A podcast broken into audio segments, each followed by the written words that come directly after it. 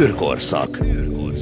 Nem sci nem ámítás, avagy magyar szakemberek az univerzum felfedezői között. A hazai űrkutatás eredményei első kézből.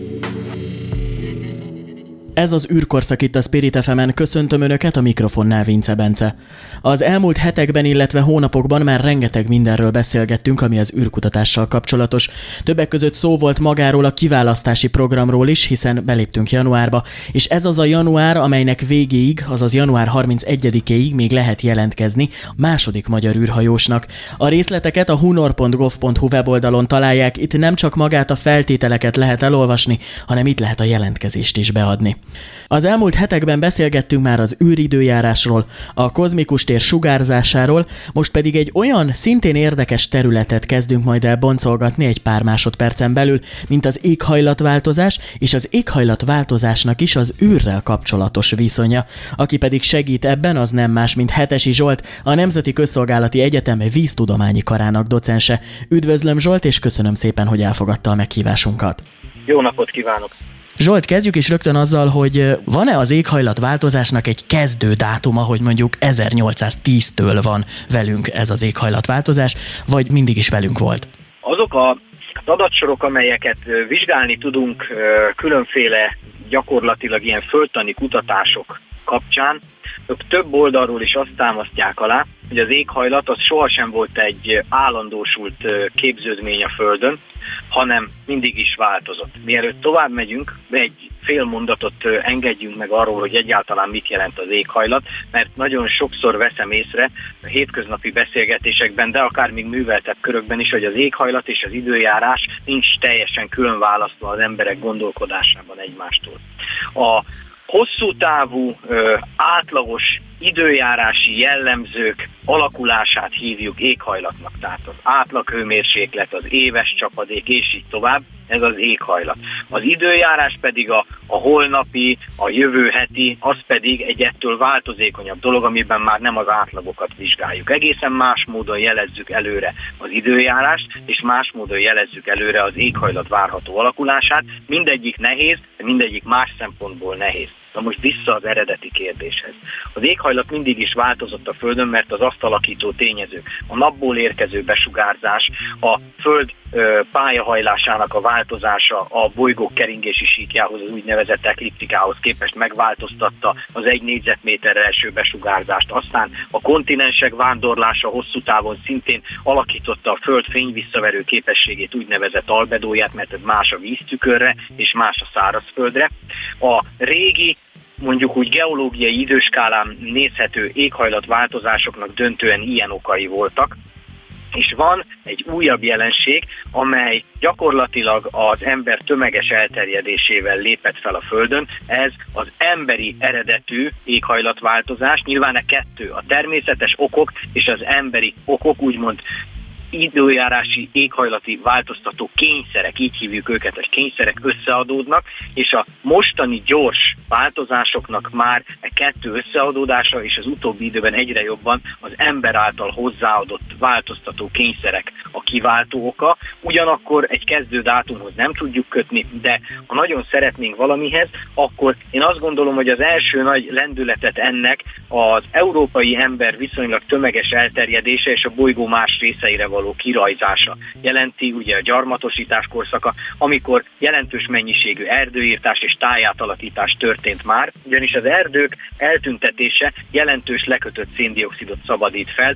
hiszen az erdőkben a fák növekménye miatt légköri széndiokszid van megkötve. Na most a másik nagyon fontos, és talán még ennél az erdőírtásnál, tájátalakításnál is fontosabb hatás, az pedig az ipari forradalom kezdete, amikor is lerakatokat fosszilis lerakatokat, tehát szenet, az utóbbi időben pedig olajat és földgázt is tüzelünk, és ezek több száz millió évvel ezelőtt keletkezett, nagyon hosszú időskálán szénült ugye, növényi maradványok, amelyeket most ehhez az időskálához képest körülbelül milliószor gyorsabb időskálán tüzelünk el, és természetesen ezzel ezt a lerakatot újra visszaadjuk a légkörnek. És a széndiokszid, mint tudjuk, egy elég erős üvegház hatású gáz, és az emberiség az utóbbi időben nagyon jelentősen befolyásolta ennek az üvegházhatású gáznak a légköri koncentrációját. Zárójelben mondom, vannak más üvegházhatású gázok is, ilyen például a vízpára, a metán, nitrogénoxidok. Ezekből mi a vízpárára viszonylag csekély hatással vagyunk, ott inkább a táj átalakításával tudjuk egy helyen lokálisan szabályozni a páratartalmat, egy erdő eltüntetésével csökkenteni azt, és így tovább, a sivatagosodással szintén egy területen csökkenteni, de a vízpára elég hamar stabilizálódik a légkörben az emberi hatástól függetlenül, tehát a víz körforgása a légkörben olyan néhány napos időskálára tehető. Ez azt jelenti, ha egy manó kivarázsolná a légkörből az összes vizet hirtelen, akkor körülbelül két hét múlva helyreállna újra az egyensúly, mert párologna, és az időjárási jelenségek szétteregetnék a megfelelő helyekre a vízpárát a légkörben, de a széndiokszid az több száz évig is a légkörben marad, és amit mi oda tettünk, azt nekünk kell kivonni, mert a természet annak a többletnek a kezelésére nehezen, és ennél az időskálánál jóval hosszabb időskálán képes. Rengetegszer halljuk azt, hogy már itt vagyunk a 24. órában, tehát elértünk egy olyan pontig, amikor valamit cselekedni kell, vagy pedig visszafordíthatatlan következményei lesznek az éghajlatváltozásnak. Ez valóban így van? Tehát valóban beléptünk a 24. órában, vagy csak egy picit akár a média, akár a szakértők próbálják ezzel sürgetni az első lépést? Nézze, ennek van uh, egy uh, levetülése úgymond a, a hétköznapi mondjuk úgy kultúrába, amelyik bizonyos uh, ismeretterjesztő és újabban már játékfilmeken keresztül is mutatja a helyzet komolyságát.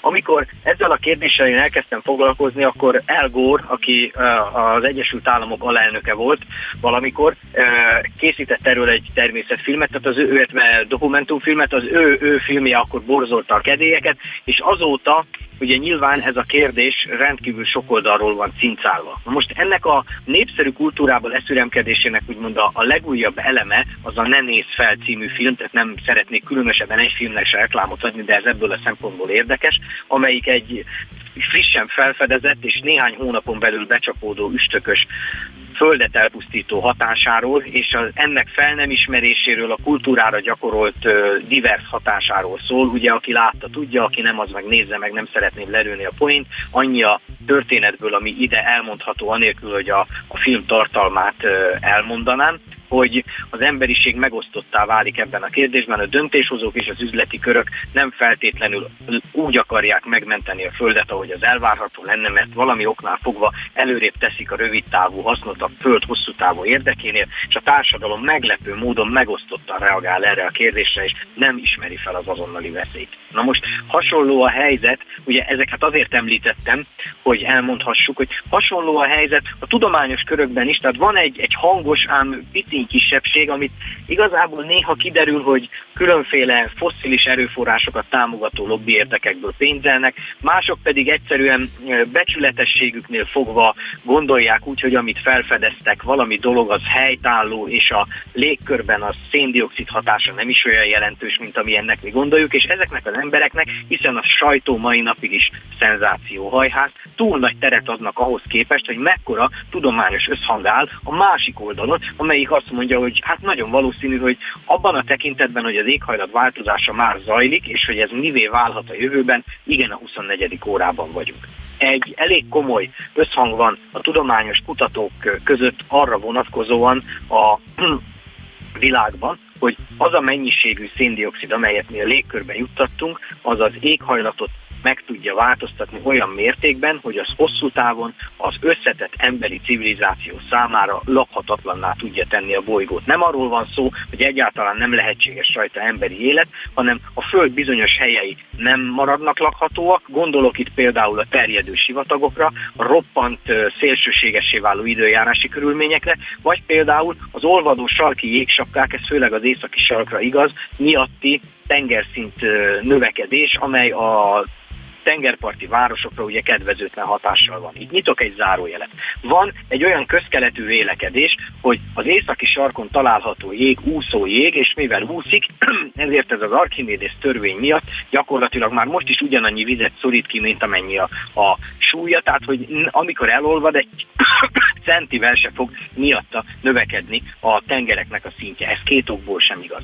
Egyrészt van a világon hőtágulás is, és a sarkokon felolvadó víz lejutva mondjuk az egyenlítő környékére kitágul, és ez már jó pár centiméteres tengervízszint emelkedést okoz, és ugye tudjuk, hogy egy 10-20 cm-es tengervízszint emelkedés egy apály-dagály változásától, változásának kitett tengerparton már akár azt jelentheti, hogy bejön a víz az utcákba. Aki járt már Velencébe olyankor, amikor egy kicsit magasabban van az Adria a szokásosnál, akkor azt tudja, hogy miről beszélek. A másik oka pedig az, hogy a Grönlandon található jég az nem úszik, tehát ha az is elolvad, már pedig nagyon úgy néz ki, hogy a tengeráramlatok és a sarkvidék melegedése miatt ez igen hamar bekövetkezhet, ez igen hamaron azt értem, hogy geológiai időskálán hamar, tehát nem tart százezer évekig a dolog, hanem akár 50 éven belül is jégmentessé válhatnak a nyarak az északi sark környékén. Ez már jelentős mennyiségben képes megemelni a tengerek vízszintjét. Zárójel bezárva. Nagyon fontos, hogy ez most csak egyetlen következmény volt, amiről itt beszéltünk. Van számos olyan következmény is, amely összetett és nehezen becsülhető. Tehát itt sajnos bármennyire is talán azt hihetjük valahol, hogy ehhez a hétköznapi ember, vagy egy, egy művelt, mondjuk egyetemet, főiskolát végzett valaki is hozzá tud szólni, hát sajnos az a rossz hírem van, hogy nem. Ugyanis a üvegházhatást leíró egyenletek, azok a légkörfizika talán az egész fizika egyik legbonyolultabb kérdésköréhez tartoznak, hiszen abban a klasszikus sugárzás elméleten túl kvantumelméleti kérdések egyaránt szerepet játszanak, és roppant bonyolult a matematikája. Ezért van az, hogy az erről folyó vitákban csak nagyon kevesen tudnak érdembe beleszólni. Sajnos azonban a vita nincs, hogy is mondjam, kerítéssel körülvéve, tehát a partról is bekiabálnak emberek, a partvonalról, és ez gyakran komoly zavart okoz ennek a megvitatásában. A másik, amit ezzel kapcsolatban el kell mondani, hogy itt nem arról van szó az éghajlatváltozása kapcsán, hogy csak és kizárólag az történik, hogy mondjuk például mondjuk Magyarországon növekszik az átlaghőmérséklet, hanem bizonyos szélsőséges események száma is statisztikailag szignifikánsan nőhet a jövőben, mint például a hőségnapok, vagy az egyszerre lehulló csapadék mennyisége, amelyik ilyen jelentős villámárvizekhez járulhat hozzá Magyarországon, és így tovább. És ennek jelentős köze van az éghajlatváltozáshoz, ugyanis aki egy picit ért úgymond a meteorológiához, az tudja, hogy a sarkvidéki hideg stabil jelenléte az feltétele a mérsékelt égők viszonylag stabil időjárási képződményeinek talán azt a hétköznapi ember is tapasztalta, hogy azok a jóslatok, amik a medárdra vonatkoznak, meg a medvére, amelyik előjön vagy nem jön elő, egyre kevésbé megbízhatóak, és ez azért van, mert az időjárásunk egyre inkább egy változó sarkvidéki környezet leképeződése ide a Kárpát-medencébe, és ezért az maga is változékonyabbra fordult, és benne sokkal nehezebb ilyen trendszerű jelenségeket továbbra is megtartani és felfedezni. És ennek köszönhetően van az a jelenség, amit viszont tényleg valószínű, hogy mindenki észrevett, hogy két-három hétig elő tud fordulni az átlagosnál enyhébb idő, például télen vagy melegebb nyáron, és ugyanígy az átlagosnál hűvösebb tavasszal, vagy az átlagosnál keményebb tél egy-két hétig télen, de ezek a jelenségek, ezek mind-mind azért vannak, mert azok a magas légköri áramlások, amelyek kialakulásában alapvetően fontos szerepet játszik a sarkvidéki hideg, azok pillanatilag zavarokat szenvednek el, hiszen a sarkvidéken egyre kevésbé van hideg, egyes részei felolvadnak, más részei hirtelen visszafagynak, és így tovább, tehát a stabilitás az úgy tűnik, hogy elveszik. Mivel tudnánk lassítani ezeket a folyamatokat, vagy esetleg teljesen megállítani? Lehet-e egyáltalán teljesen megállítani?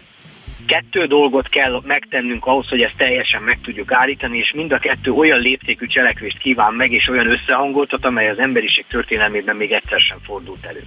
Az első, hogy csökkentenünk kell azoknak az üvegházgázoknak a kibocsátását, amelynek a növekedéséért a légkörben egyértelműen az ember felelős. Ez döntően három üvegházhatású gáz, a széndiokszid, amelyik ugye a hétköznapi életünktől kezdve a közlekedésen át az energiaszektoron túl a mezőgazdaságig mindenhol jelen van, ennek a kibocsátása és erről mindjárt mondok valamit még. A másik az a metán, amelyik két forrásból táplálkozik. Egyrészt a Földön jelentős mennyiségű kérődző található, egyre több, ugye nagyon sokan akarnak húst tenni. A kérődzők bendőgáza döntően metán, tehát a tehenek metabolizmusának, meg a birkák, kecskék, stb. metabolizmusának jelentős része, amelyik bendőgázként kijön az állatból, az metán, és ez a másik, ez egyik nagy forrás. A másik nagy forrás pedig természetes ok részben.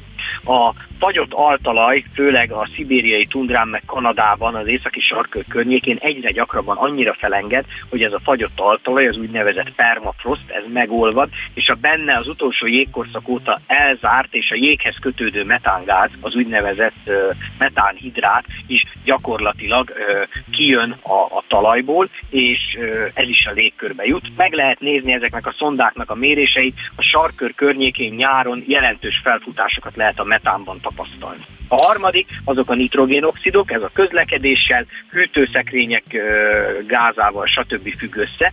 Hát ezeknek a kibocsátását radikálisan csökkenteni kell, akár el kell jutni odáig, hogy a természetes kibocsátáson túl, mert a növényzet és a tengerek is bocsátanak ki széndiokszidot, de azt a növényzet és a tengerek körülbelül ugyanabban az évben nagyjából nullára le is csökkentik, tehát az éves mérlege nulla, ami kijut a légkörbe a természetes rendszerből, az vissza is jut a természetes rendszerbe, az hosszú távon nem növekszik. Az ember viszont mindig csak belerak a rendszerbe, de nem vesz ki belőle, ezért az hosszú távon növekszik. Tehát egyrészt meg kell szüntetni ezeknek a gázoknak a kibocsátását. Ez az energiaszektor, a közlekedés, az ipar, a mezőgazdaság, stb. stb. rendkívül jelentős átalakítását kívánja meg. Második, az ember által a légkörbe juttatott széndiokszidot onnan ki kell vonni. És itt nyitom a zárójelet, amit az előbb ígértem. Honnan tudjuk, hogy az ember juttatta a légkörbe a széndiokszidot? Izotóp vizsgálatokkal ki lehet mutatni, hogy a földi légkörben található széndiokszid egyre nagyobb hányada, és ez korrelál azzal, ugye amennyit eltüzelünk, ugye amennyit eltüzelünk, azzal arányosan nő a légkörben az emberi eredetű széndiokszid. Tehát izotóp vizsgálatokkal ki lehet mutatni, hogy ez nem a már a légkörben, mit tudom én mennyi ideje ott tartózkodó széndiokszid, hanem az emberi hatás következménye. Ennek a mélységeiben nem megyek bele. Amikor elkezdődött az ipari forradalom, akkor a Föld légkörében 280 millió modrész volt a széndiokszid koncentrációja. Ez azt jelenti, hogy 1 millió levegő molekulára 280 széndiokszid jutott. Látszólag nem nagy szám, de a légkör dinamikus egyensúlyát ez jelentősen befolyásolja, és az üvegházhatást is.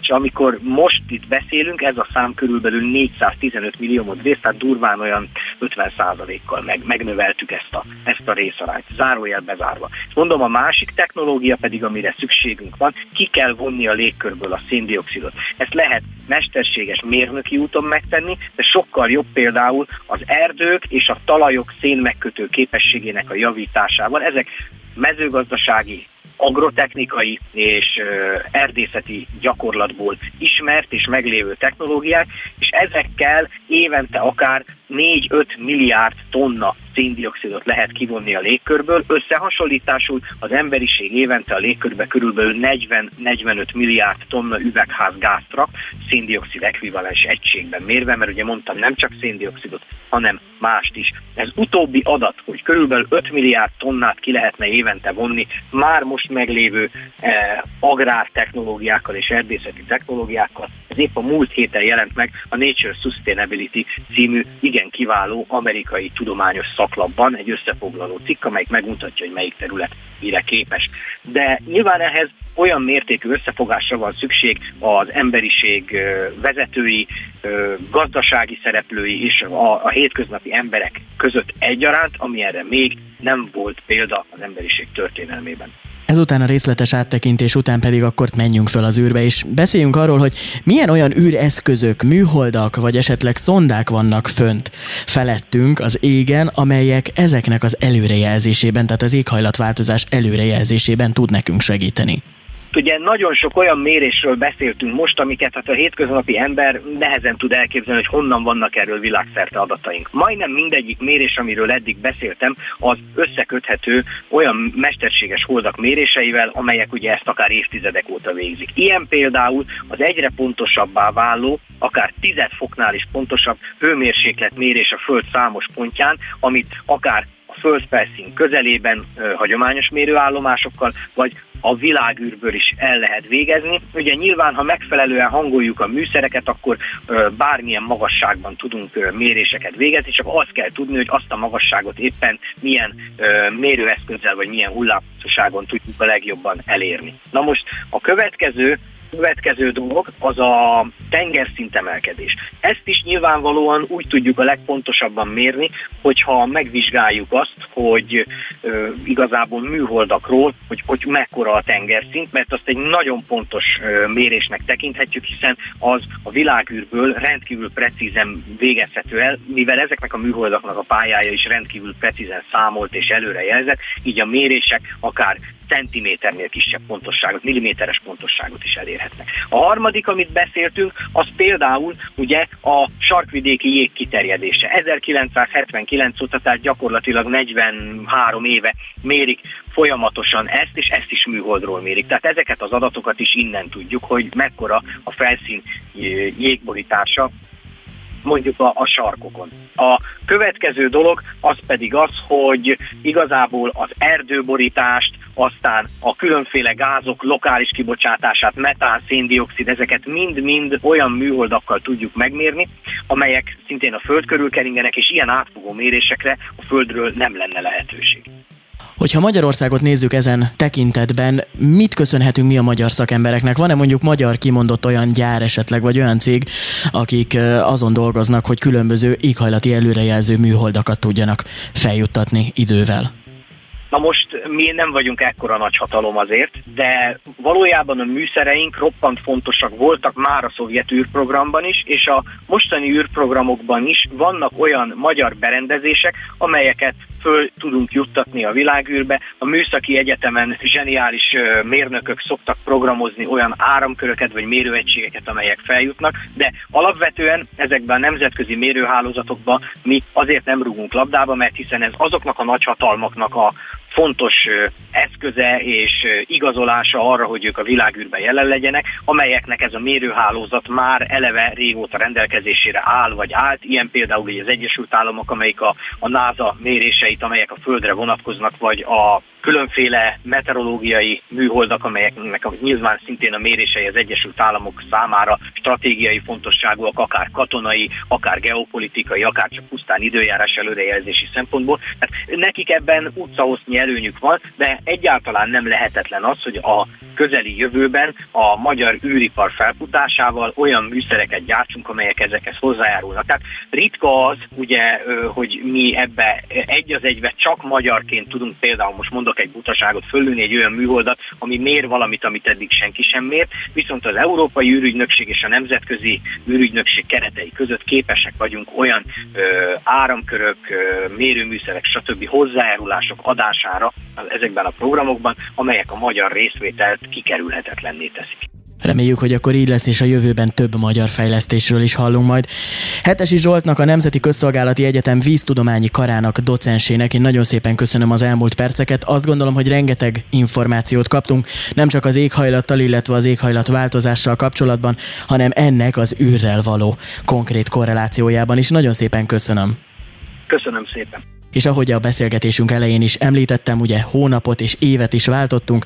Január 31-ig van még arra lehetőség, hogy a Hunor program keretében jelentkezzenek a második magyar űrhajós programba.